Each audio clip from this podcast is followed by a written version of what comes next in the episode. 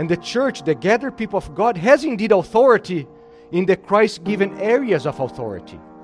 We need to remember that the power and authority in the church do not rest in the congregation, like in the American democracy, but it rests on the Word of God.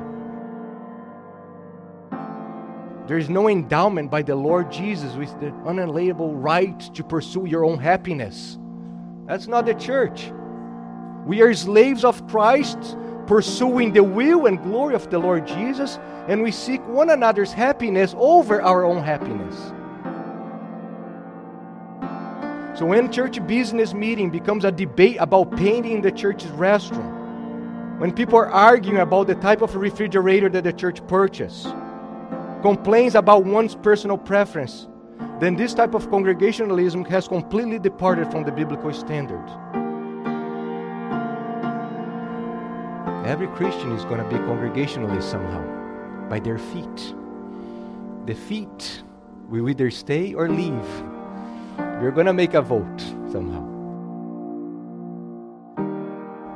it's important to help believers realize that they have all been called into full time Christian ministry. Giftings may be different, roles may vary, but being a Christian means being a what? A minister.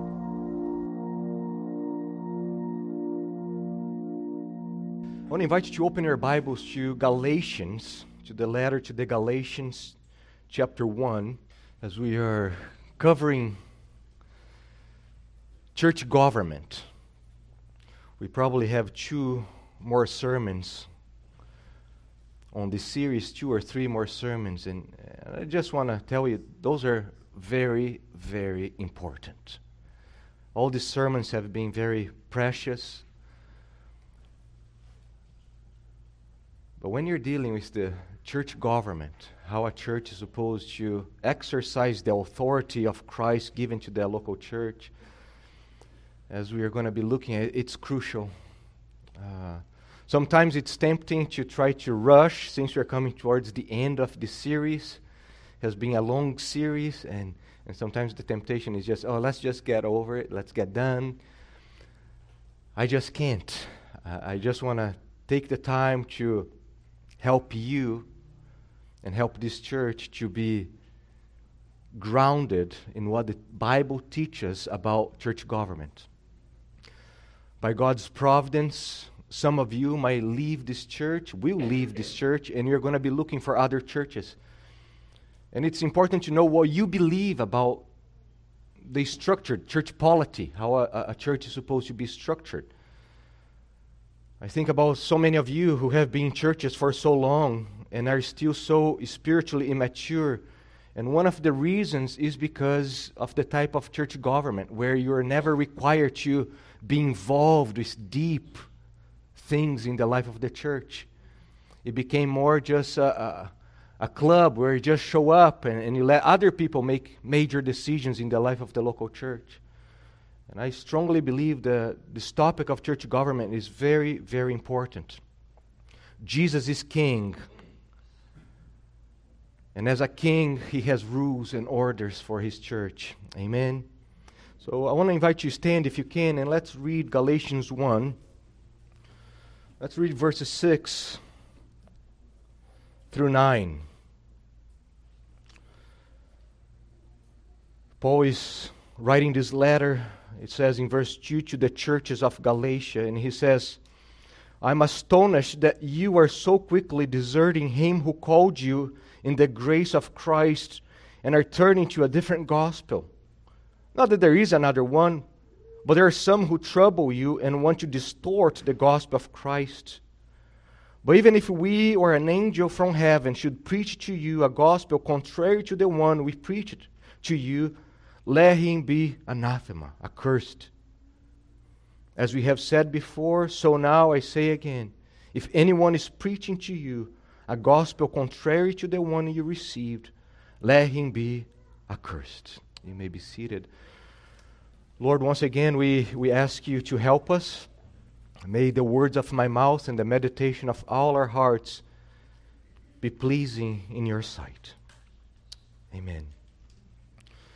The local Baptist News reported that a big split, a big division took, took place in one of the most well known Baptist churches in town. And the issue among the members of that church was the color of the carpet. The church was divided. Some people wanted a light color for the carpet, others wanted a, a dark color for the carpet. And the business meeting became chaotic. Voices were raised, anger, frustration all over the meeting. The Baptist News article reported that families that once were so close to each other ended up being torn apart because of the color of the carpet. We know that it was not the color of the carpet. Amen. The problem is the heart. James 4 says that the quarrels and divisions and fights come because of the sinfulness of our hearts.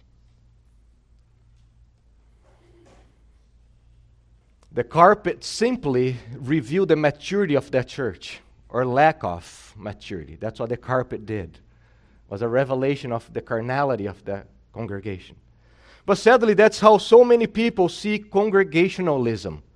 When you talk about what it means, or you say oh, we believe in a congregational type of government in the church, they think that congregationalism is some sort of anarchy or a secular democracy where all the members have a duty and right to voice their opinion on every single matter and subject in the church life.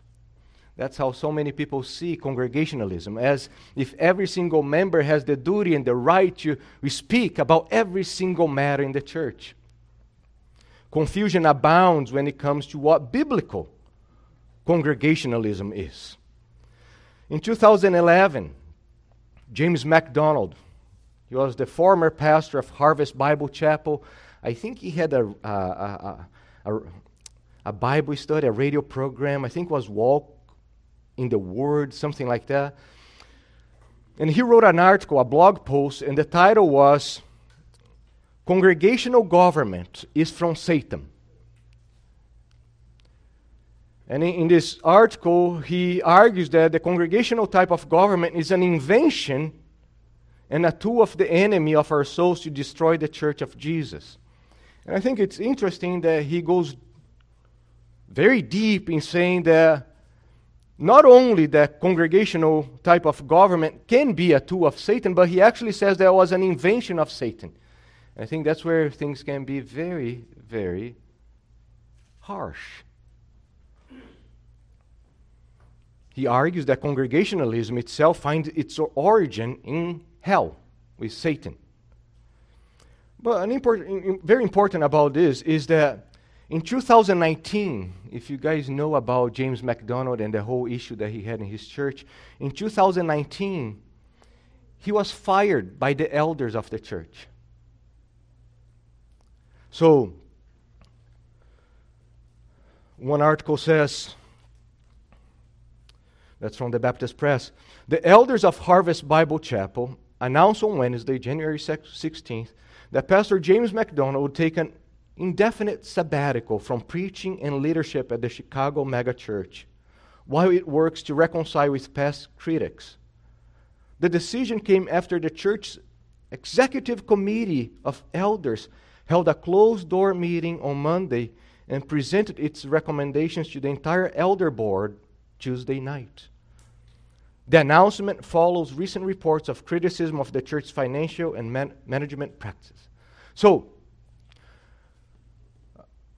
not going to why, why not, but if they were right or not. The, the, the thing that's interesting is that you see this man, he's saying that congregationalism is a tool of Satan, is an invasion of Satan.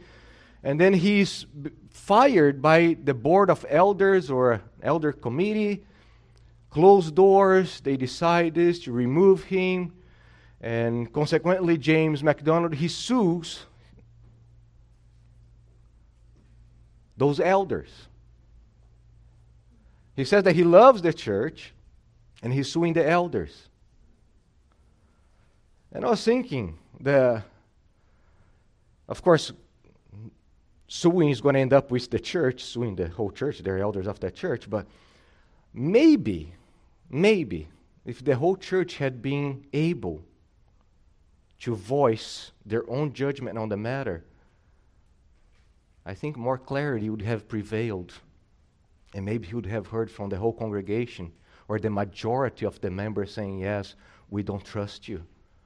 Our vote is yes, you need to be removed. Or the majority of the church would say, No, we disagree. We know you, and we think you need to continue being our pastor. So, th- this example here shows how important church government is in the life of the church. Uh, and of course, once he got fired, there's so many issues, so many people hurt, so many families devastated. But you see, you start seeing through these examples how church government, how the church governs itself, it's very important. I like what Sam Emadi, Sam Emadi, he says, Sam Emadi, he, he writes saying, we hurt each other. Not ultimately because of some disorder in church structure or church government, but because we are still sinners with a healthy dose of, self, dose of selfishness bound up in our hearts. So, no, a biblically ordered church cannot stop every divisive word, unchecked bitterness, bitterness or act of disunity. But he says, but a biblically ordered church does have the means to deal with these sins in a healthy, redemptive, redemptive way, and in a way that keeps disunity from spreading like gangrene, like cancer. He says, Good church order is like a helmet that you can throw on top of a disunity grenade. The grenade still explodes, but the helmet helps contain the shrapnel. So, my prayer is that this God given helmet of a biblically church governance would indeed be a, spirit given measurement to protect our church, to help us. So, here's the outline of this morning's sermon. We are going to be looking at what it means to be a pastor or elder led congregation church. And then we're going to move to what congregationalism means. That's what we believe as a church. We believe that the most biblical type of government is elder or pastor led congregationalism.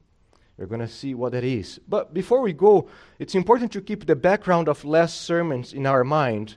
So, last Lord's Day, we saw two very, very important truths of the scriptures. First is that we had the, the question who is in charge of the church? And we saw that Jesus Christ Jesus Christ alone is the ultimate and the main leader, head, pastor, elder, overseer of every local church.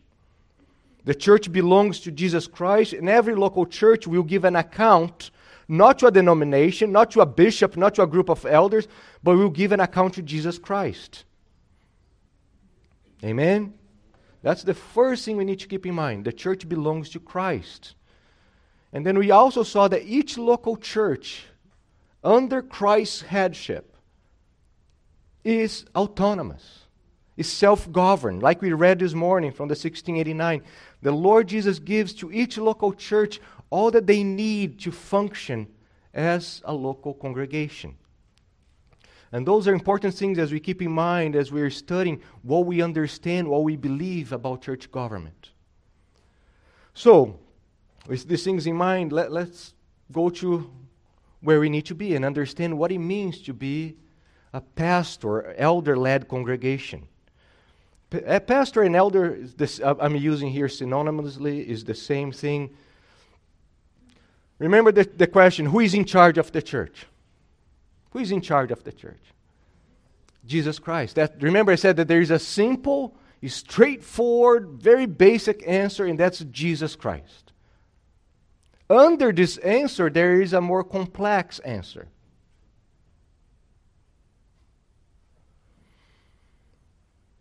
Under the headship and leadership of Christ, the church has other structures or spheres of authority. So, for example, in the Bible, we see sometimes the whole church being commanded to do something. All the members are called to act with authority in certain occasions. Other times, we see the pastors or the elders being called to act authoritatively in some areas of the church. So, putting all these descriptions together of the New Testament, we can see that the local church has aspects of a monarchy. There is this aspect that the church is a monarchy. Why? Christ Jesus is the king. He reigns over the church. There is an aspect of a senate or oligarchy because you have pastors, elders with authority to lead the church. And there's also an element of democracy in the sense that the people have authority. That's very important to keep in mind. So, we must acknowledge these spheres of authority and be very careful to keep in balance all of them together. The ultimate authority of Christ, the final earthly rule of the congregation, and the everyday leadership of the elders or pastors. So, our goal as we're studying church government, our goal as Christians is to be faithful to all that the New Testament teaches on church government and find the balance between congregational authority, the elder leadership, all under the lordship of Christ. Amen? You see how it's not that simple? We always want something simple, easy. Give me the easy thing. It's not that easy and simple. We need to work through what the new covenant has as God's gift of governance. So these different areas of authority are to complement one another. So you don't, you don't put the congregation against the elders, the elders against the congregation, the congregation against Christ. Never. They're supposed to complement one another. And when the kingship and the headship of Christ, together with biblically qualified pastors and the whole congregation, work together, the glory of, of Christ is beautifully displayed in the life of the local church. So in this church, we hold to a pastor or elder led congregationalism. We believe that pastors or elders are called and given to the local church to help each local church in the major decisions related to the gospel. So we can say that a pastor or elder led congregationalism is the scriptural conviction that the gathered congregation, and that referring to believers, as a whole, led by biblically qualified pastors, has final authority to render judgment about what constitutes a true gospel confession and who is a true gospel confessor. The what and the who. So let me ask you if a church does not have elders or pastors, is that still a church? Of course. You see, you can have a church and for a season not have pastors or elders, but you still have a church. But you can have leadership. You imagine? You, you have a so called church that's just leaders. That's not a church. You need a body. So, for example, we are going to see in Titus that Paul tells Titus to go and appoint leaders in the churches because some churches were lacking leaders. They're healthy, godly, biblical churches that sometimes, under God's painful providence, they go through a season where they don't have pastors or elders to lead the church there's still a church.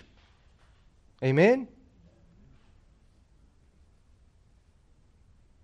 I remember this Reformed Baptist church in Brazil. They were without a pastor for a long time, without elders for a while, and they would be always calling different pastors. So I would go maybe once a month there to preach and, and minister the Lord's Supper or the ordinances. But they were a pastor elder led congregationalism. But in God's providence, they did not have any.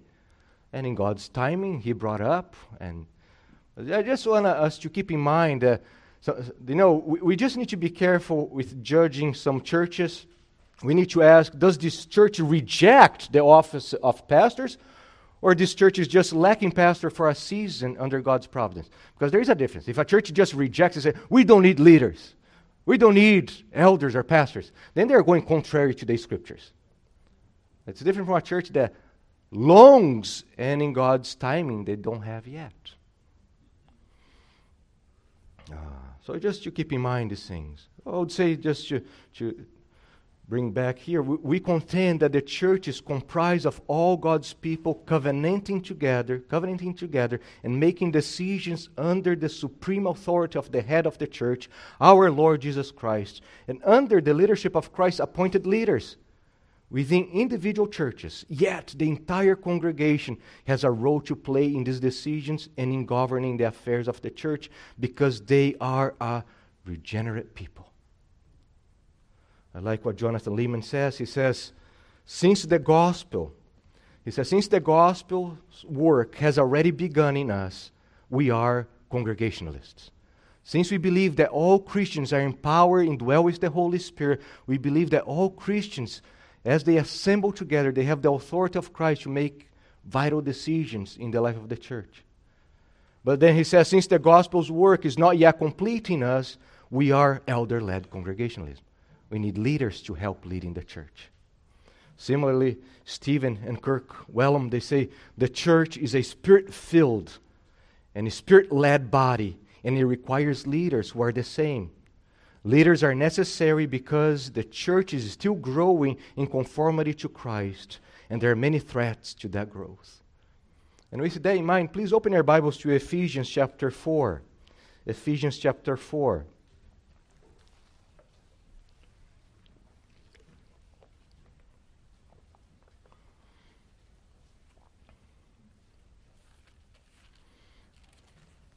And here we see the beautiful harmony of pastors leading the church and the church working out their role and their ministry that Christ has given to the whole body. So in Ephesians 4, we see in verse 11, and he, Christ who ascended, and he gave the apostles and the prophets and the evangelists and says, and the shepherds are pastors, teachers. Look at that, to equip the saints for the work of ministry. What are the pastor's role? To equip, to lead, to shepherd, to equip the church, and the church is going to do the work of ministry for building up the body of Christ until we all attain to the unity of the faith and the knowledge of the Son of God, to mature manhood to the measure of the stature of fullness of Christ. Look at that. Why pastors are given to the church to help the church to grow in understanding, maturity, and so the church can just do what Christ has called the church to do to ministry. Jesus Christ gives these people this office, this men, these pastors or elders, just to empower the church and that's so contrary, as you read what Paul is saying here, that's so contrary to what we see in so many churches today. The model today is a few professionals serving a group of consumers. That's how people see church. You're coming just to consume, and then you have a few professionals just entertaining. Clinton Arnold, he says in his commentary in Ephesians, it, I think it's beautiful. He says, he says, in fact, the responsibility of the gifted leaders is to equip the various members of the body of Christ to minister to one another. The mark of a healthy church is one in which every member is aware of the grace of God upon their lives and is actively ministering. What is the mark of a healthy church? Is each member, Carson, Ruth, Jose, understanding the grace of God in their lives, equipping them to do the work in the church.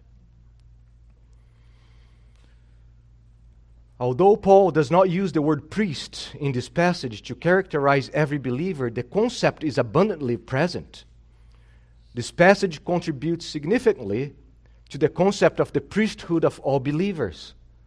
And then he says, This is a particularly important doctrine to affirm and teach when there is an increasing trend toward a consumer mentality by churchgoers.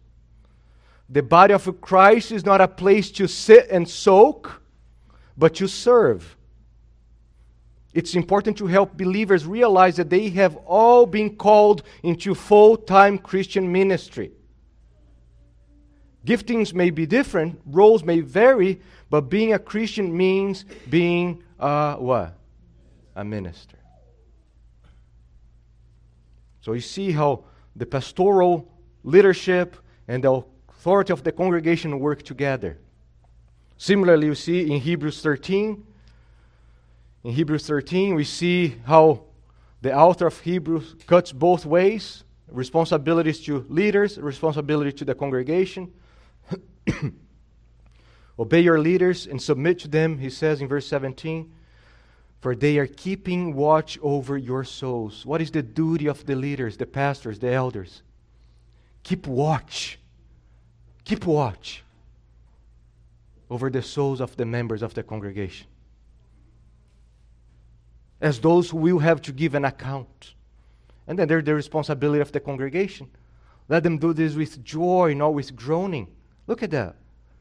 For that would be of no advantage to you. It works together congregation and the pastors. The pastors or the elders, I was thinking there is this similarity where you think about a household, and the last thing I want is for my kids to be always depending on me. I want them to grow. I want them to make decisions that are going to glorify the Lord. I pray for their salvation, and I ask that the Lord would help my wife, my kids, to grow, to grow, to be mature in the Lord, loving Christ, loving His Word, loving His holiness. And that's the same that happens in the church. The goal of the leadership is not to have people dependent on you, but people dependent on Christ. They love Christ. That's why Paul says that the goal of the leadership is that the whole church may reach unity in the faith and in the knowledge of the Son of God and become mature, attaining the whole measure of the fullness of Christ. Charles Spurgeon, well known preacher, Reformed Baptist, he said, he puts the two together also. He says, Spurgeon, Gregory Wills writing about Spurgeon, he says, Spurgeon insisted finally that Christ required congregational church government. So Spurgeon was firmly in the congregational aspect of each local church. The members of the church jointly exercised church power. Christ delegated final authority to the congregation. He says Spurgeon taught that the New Testament specified the basic organization of each congregation. And then he goes on to say, according to scriptures, Spurgeon says, each church should have a pastor, I would say, or, or pastors and pastors, who was or were the overseers, the bishop of the congregation. You see, all same words for the same office, different words for the same office. He says, the Spurgeon thought of the pastors as captain of a vessel and led the church by counsel. That's how we lead the church by counsel, instruction in the scriptures, godly example. He also ruled the church in its meetings, discipline, institution by exerting his influence and initiating action. It's a fascinating thing to study how Spurgeon's church worked. It's a beautiful, beautiful study to get books on how the Metropolitan Tabernacle, under Spurgeon's leadership, pastoral ministry, worked. So, my goal here is to expand what it means to be a pastor elder led congregationalism. And we're going to first attack what it means to be congregational church. What is congregationalism? So let's move to the first part. What it means to be a congregational church. So we can summarize here that in a congregational system of government, the gathered assembly is only the final court of appeal in matters of discipline, doctrine, personal dispute, and church membership. That's very important. What is the authority that the church, as the members, have? That is related to matters of discipline in the church, doctrine, personal dispute, and church membership. And I would put doctrine related to leadership, leadership of the church also. So the church has the final authority. It's not the pope, it's not the bishop, it's not a synod of other churches, it's the local church itself. So you would say that it's the responsibility of the whole congregation, all the members, not just the elders or, or bishops, to confess. The whole church together has the authority to confess and uphold sound doctrine, to add to their number those who credibly profess Christ, and to remove from their number those who profess Christ but whose lifestyle fundamentally contradict that profession of faith in Jesus. That's what congregationalism implies. The whole church, the whole body, is called to have this final authority in matters of church discipline, leadership, doctrine in the church. And what I want to show you is that this understanding, because sometimes we think that, oh, church, church government is just one idea that you have. It could, but I would argue that there is a, a biblical theology that helps us to see how the whole Bible is taking us as, as God's covenants are being developed and progressively uh, fulfilled. I think that there is a clear biblical pattern where the church, the new covenant community, is different from Israel under the old covenant. So you, would say that our view, like the Wellum say, that our view of church government, and especially the defense of congregationalism, is not an isolated piece of ecclesiology. It's not just this little thing of ecclesiology that you just add. No, it's part of a larger discussion that wrestles with the continuity, discontinuity regarding the biblical covenants. All the covenants, how they work together. So you'd say that the church is in Christ Jesus. Therefore, the church is a new humanity, it's a new Adam. And we need to think now okay, what was Adam created and called to do? What was Adam created and called to do? He was to be a king and a priest. He had a royal priesthood. He was supposed to govern, he was supposed to rule under God's government. And he was supposed to be a priest. He was supposed to teach others the law of the Lord. He was supposed to keep the garden clean, like priests. And the church is in Christ. He is the fulfillment. This new humanity in Christ is characterized by new kinds of relationships, which inevitably require new kind of governance. Remember the promise in Jeremiah 31 as he's talking about the new covenant. And he's saying how all the members of the new covenant will know the Lord. All the members of the covenant will know that we will have a covenantal relationship with God. From the least to the greatest. Implying that the mediation that there was under the old covenant where he had the priests trying to teach the people and try to exhort, he's saying that's going to be abolished.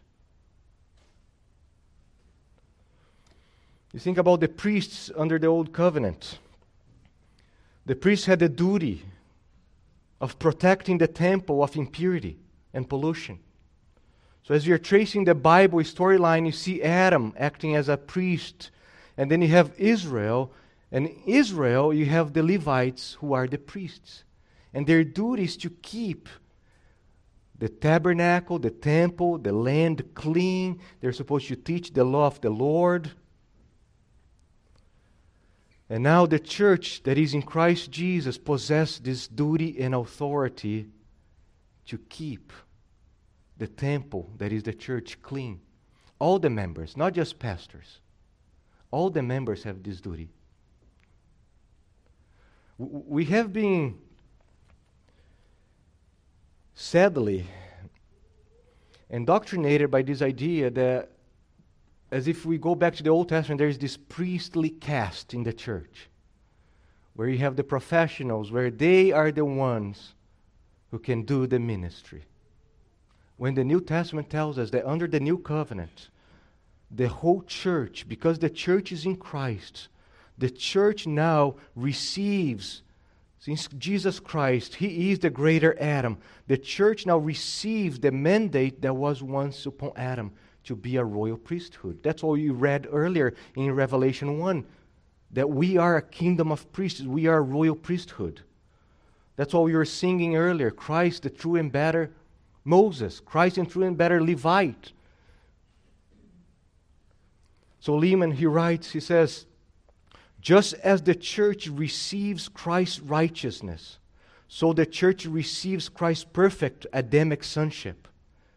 Every Christian is declared and named a son of God and the new humanity.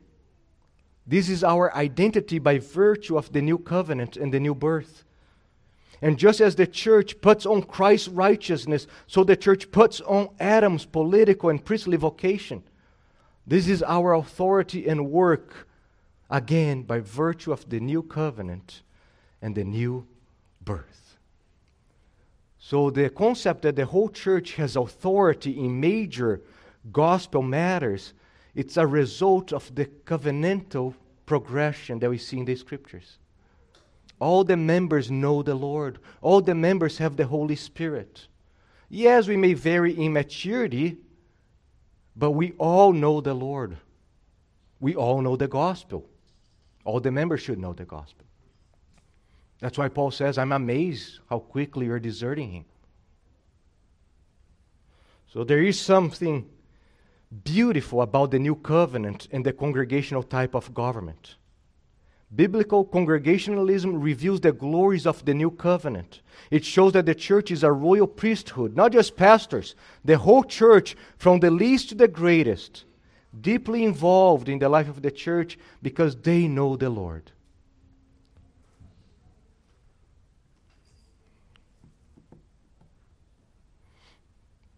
It's, it's heartbreaking to see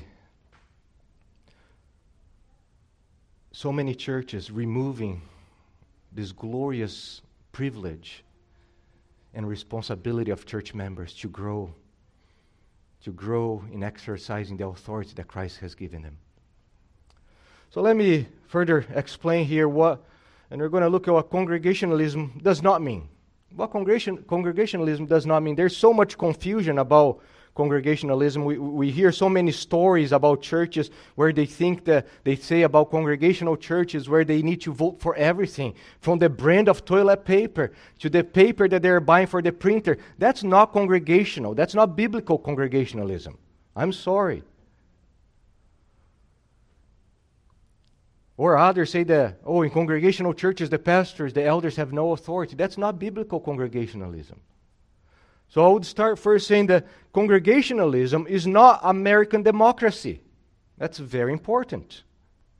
There is certainly an aspect of democracy, there is a democratic element in the church, but you need to understand what democratic element is. Democracy comes from the word demos, people, and then you have the word for power or authority, the authority of the people. And the church, the gathered people of God, has indeed authority in the Christ given areas of authority. But we need to remember that the power and authority in the church do not rest in the congregation, like in the American democracy, but it rests on the Word of God. That's very important. The authority that we have basically rests where? The Scripture that governs us. You see, the, the church is not about equal representation of each one's preference and agenda. There is no endowment by the Lord Jesus with the unalienable right to pursue your own happiness. That's not the church. We are slaves of Christ, pursuing the will and glory of the Lord Jesus, and we seek one another's happiness over our own happiness. It becomes very messed up when you start bringing the idea of American democracy to the church. Therefore, the business meeting, the church, they're not a free for all where everybody feels entitled to give their two cents and push his own agenda. We are seeking the Lord's agenda for his church. Amen? Amen? So when church business meeting becomes a debate about painting the church's restroom, when people are arguing about the type of refrigerator that the church purchased, complains about one's personal preference, then this type of congregationalism has completely departed from the biblical standard.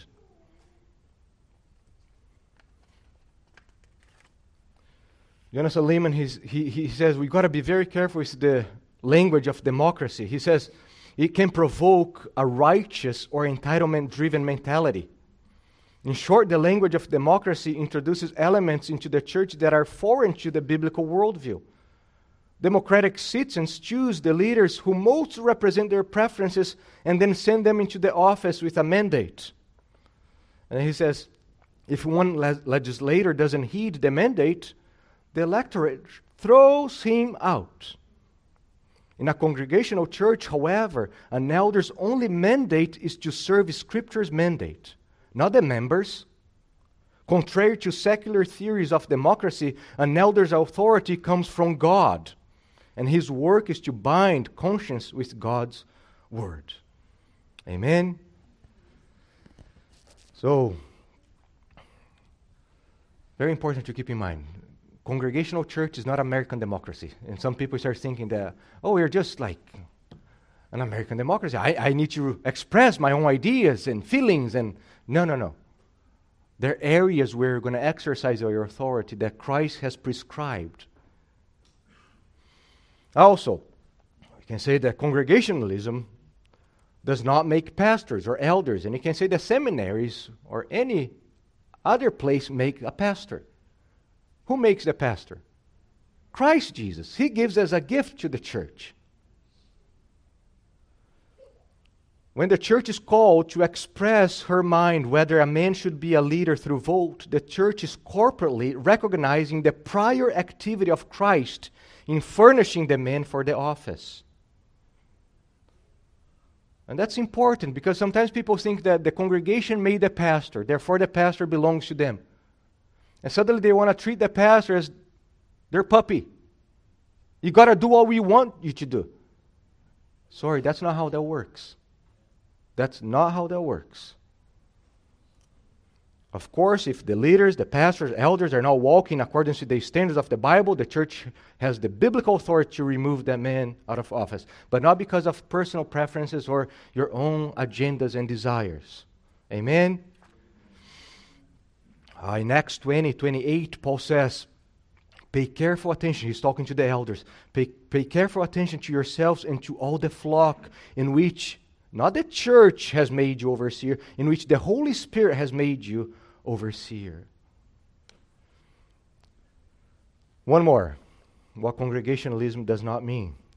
Congregationalism does not mean that the congregation is always right. Vox populi, that's Latin for the voice of the people. Vox populi is not vox dei, the voice of God. Okay, so we need to be careful. We need to recognize that the Bible is infallible. Congregations, we still have sins, remaining sins in us. So we just need to remember that we can be wrong.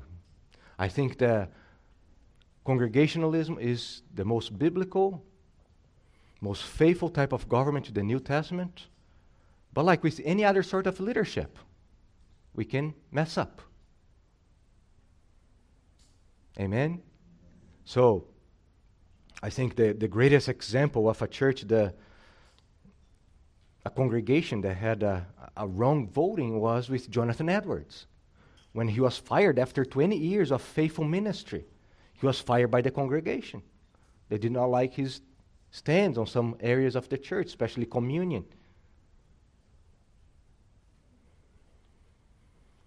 So sometimes the congregation can be wrong. We need to keep that in mind. The weaker theologically a church is, the weaker its congregational nature will be. That's why it's important for members of the church to be always growing. And that's what a healthy congregationalism encourages is the growth of the members. So,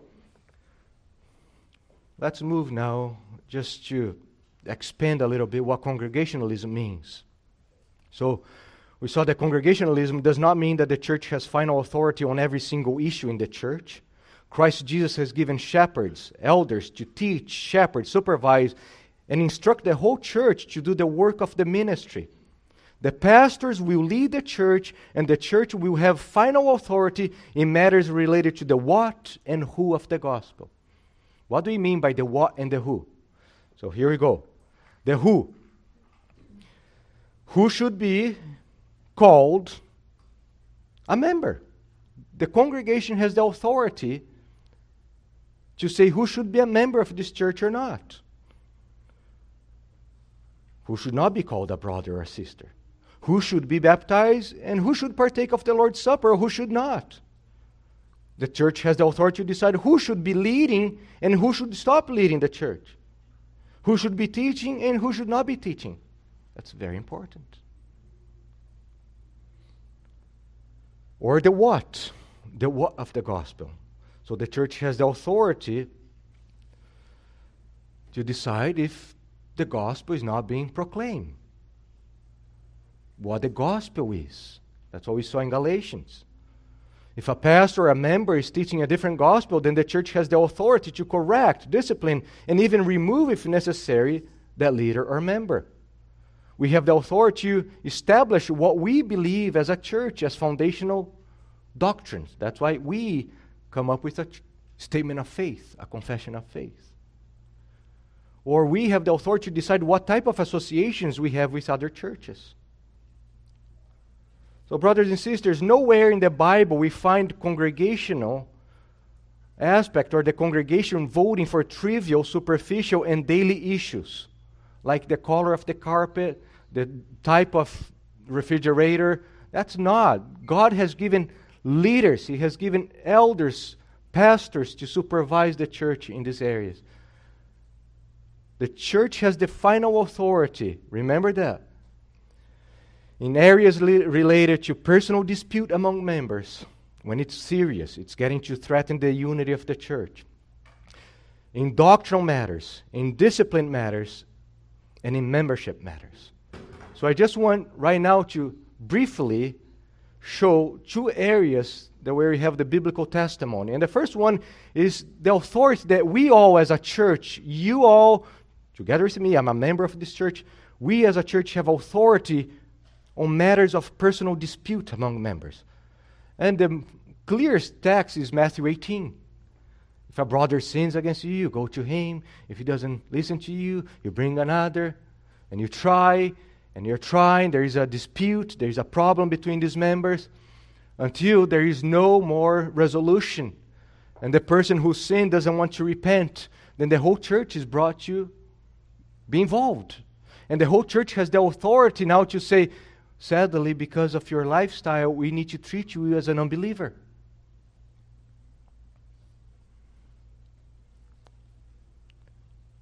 Jesus does not say, tell it to the elders Jesus does not, does not say, tell it to the bishop. He doesn't say, tell to the deacons. He doesn't say, tell to the synod. He says, tell, he tells what?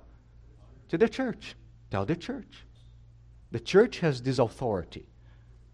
In Acts chapter 6, there is a problem in the church in Jerusalem between the widows, and then you have the congregation and the leadership working together to solve the issue. We have this major issue where it's threatening the unity of the church, where some widows are complaining that some they seem to be more receiving more favor. And then the leadership with the congregation, they work together to solve this problem that was threatening their unity. In 1 Corinthians chapter 6, in the dispute between brothers, Paul, Paul calls the whole church to deal with their own problems. Paul says, Do you not know that we are to judge angels? How much more than matters pertaining to this life? So, if you have such cases, why do you lay them before those who have no standing in the church? This matter should be solved among you in the church. One other beautiful text is in Philippians chapter 4. In Philippians chapter 4, we have this conflict between two very faithful members of the church, Euodia and Syntyche or Syntyche. And you see that Paul says in, in Philippians 4, I entreat Euodia and I entreat Syntyche to agree in the Lord. And then he says, Yes, I ask you also, true companion, help these women who have labored side by side with me in the gospel together with Clement and the rest of my fellow workers whose names are in the book of life. It's so serious that Paul is willing to bring their names to the public. The issue is so serious, threatening the unity of the church, that he's not embarrassed to bring their names on a church meeting. And then he says, look at he says, true companion. I ask you also, true companion, help these women. And there is questions, who, who are the, who, who is this true companion? And many commentators and scholars, they believe that Paul is using the language of true companion, referring to the whole body, the whole church. Because this whole church as one body has been in partnership with Paul in the gospel. So Gerald Hawthorne, he says, the simplest and per- perhaps the best answer is to say that Paul sees the entire Philippian church as a unit, as a single individual, a body, who shares with him the burden of his apostolic work. And he so addresses them. He sees the Philippian church yoked together with him as two oxen, teamed up to accomplish an important task. The whole church needs to be involved.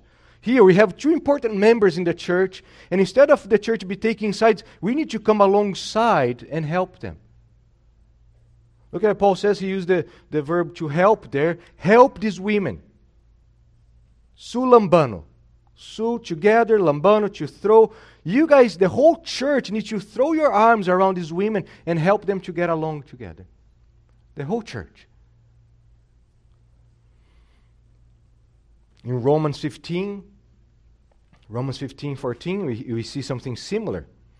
Look at Paul says to the whole church.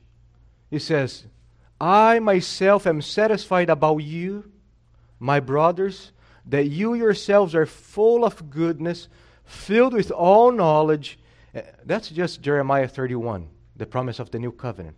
And Paul is applying out to the church in Rome. Filled with all knowledge and able to do what? Instruct one another. The word here, nuthetel, that's where we have nouthetic counseling, where people say biblical counseling is the word for counsel, admonish, instruct. And Paul sees the whole church in Rome as ready to counsel and instruct one another. The whole church has the authority to come alongside and help one another. You don't need to send this issue to the professionals. You guys can deal with that. You have the Holy Spirit in you. Similarly, Paul addresses the whole church of Corinth in relation to the chaos during the worship service. The pastors are called to supervise, lead, but the congregation has the duty to follow the biblical patterns of order in the church. So there is a Christ given authority to the whole church, not an outside body, to deal with serious, unity threatening issues in the church. Amen? The church has a duty to come alongside when we have issues that are threatening the unity of the church to come alongside and help these people. Second, in matters of doctrine, we, the church has authority. You, members, the members of this church, you have authority in matters of doctrine. So, it's amazing to see how the letters of the New Testament, the majority of the letters written by Paul, they're not addressed to pastors, they're addressed to whom? Who is addressed? The whole church. The whole church. So, for example, Romans 1 7. To the pastors in Rome, is that what Paul says? To the elders in Rome? To all those in Rome who are loved by God and called to be what? Saints. 1 Corinthians 1 2. To the church of God that is in Corinth. Galatians 1 2. To the churches of Galatia. Ephesians 1 1, Paul, an apostle of Christ Jesus by the will of God, to the saints who are in Ephesus. And I love Philippians 1 1. Paul and Timothy, servants of Christ Jesus. And look at that, to all the saints, to the whole church in Philippi, with, with what? The bishops, the elders, the pastors, and the deacons. the whole church. And all these letters deal with important doctrinal and practical matters that must be applied by the whole church. So, turn with me to Galatians 1. We saw that text. Galatians 1.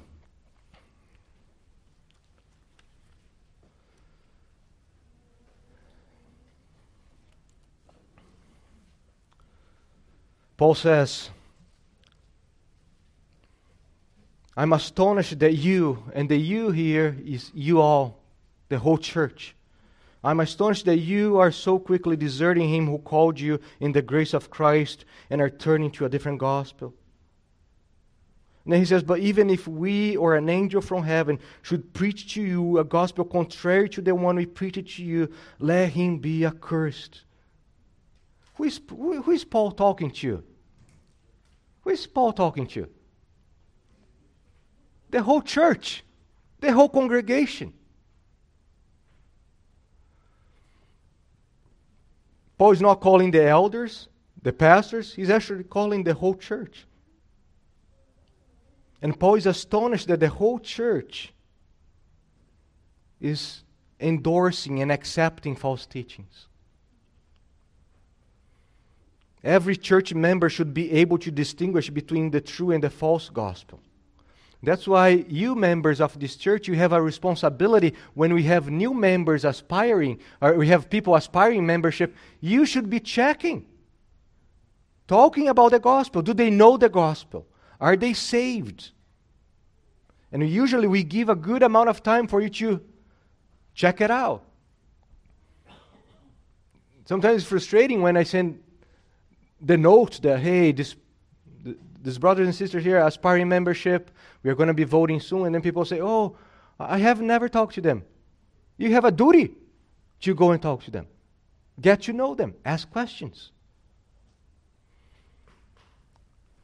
In 2 Timothy 4 3, Paul says that the time is coming when people, in referring to Christian churches, will not endure sound teaching, but having itching ears, they will accumulate for themselves teachers to suit their own passions. It's the church's responsibility to reject this type of people. Say, no, we don't want them leading us. The churches in Revelation 2 and 3, they're either praised or rebuked by Jesus for either embracing or rejecting false, false teachers. The church has responsibility. Another example in Acts, in Acts 15, major, major doctrinal issue. The first major issue in the life of the church. And we read verses 4 and 22 of Acts 15. When Paul and Barnabas came to Jerusalem, they were welcomed by who? By the church and the apostles and the elders. Look at that. The church deeply involved in this massive doctrinal issue and they declared all that God had done with them. Then it seemed good to the apostles and the elders with what? The whole church to choose men from among them and send them to Antioch with Paul and Barnabas. The whole church involved in this doctrinal matter. And we can see, therefore, that the church, since the church has authority of, over doctrine, will have authority over who is teaching those doctrines in the life of the church.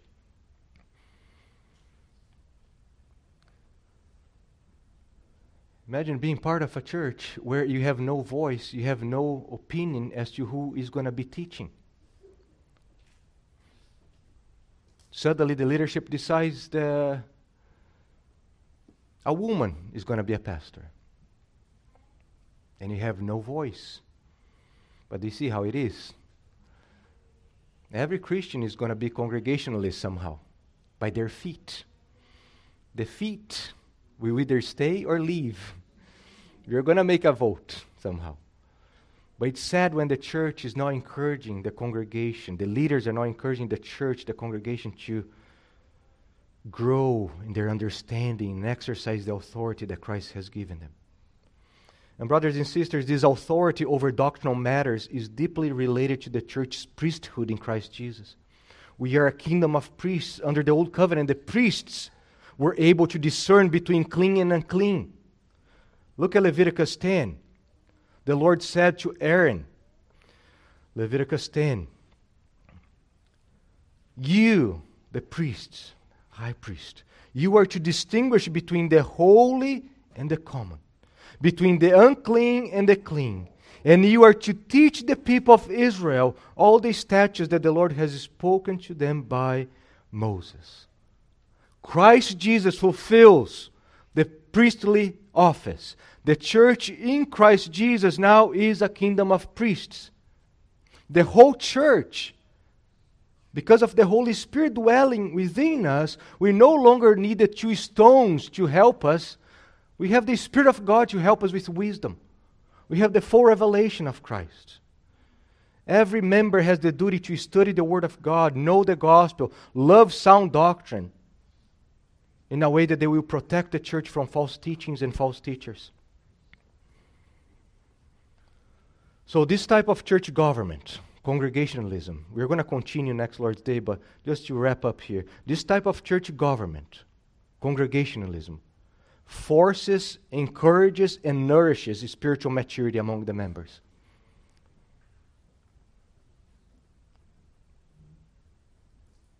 We are representing Christ, not our own will, not our own desire. And we need to know the will of Christ. Therefore, we need to know the scriptures.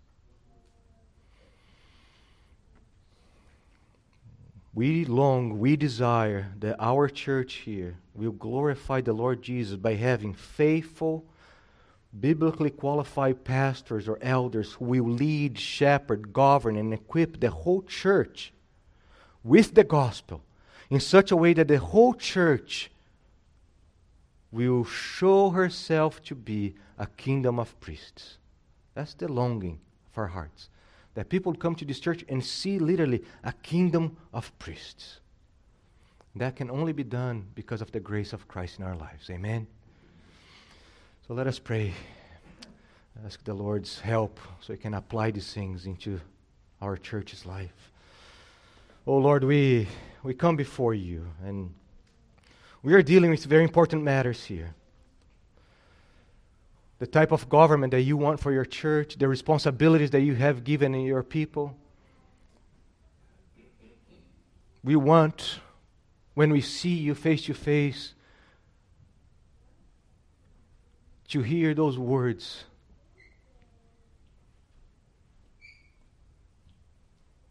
Of praise and faithfulness. They will call us good and faithful slaves. Lord, help us as a church to grow in the understanding of the responsibilities, the duties, the authority that you have given us as a church. Forgive us for the many years spending not exercising this glorious ministry that we have. Help us as a church to be indeed your chosen people, a royal priesthood. Deliver us from carnality. Deliver us from selfishness. So we need you, Lord. Protect this church for the glory of your name. Amen. Amen.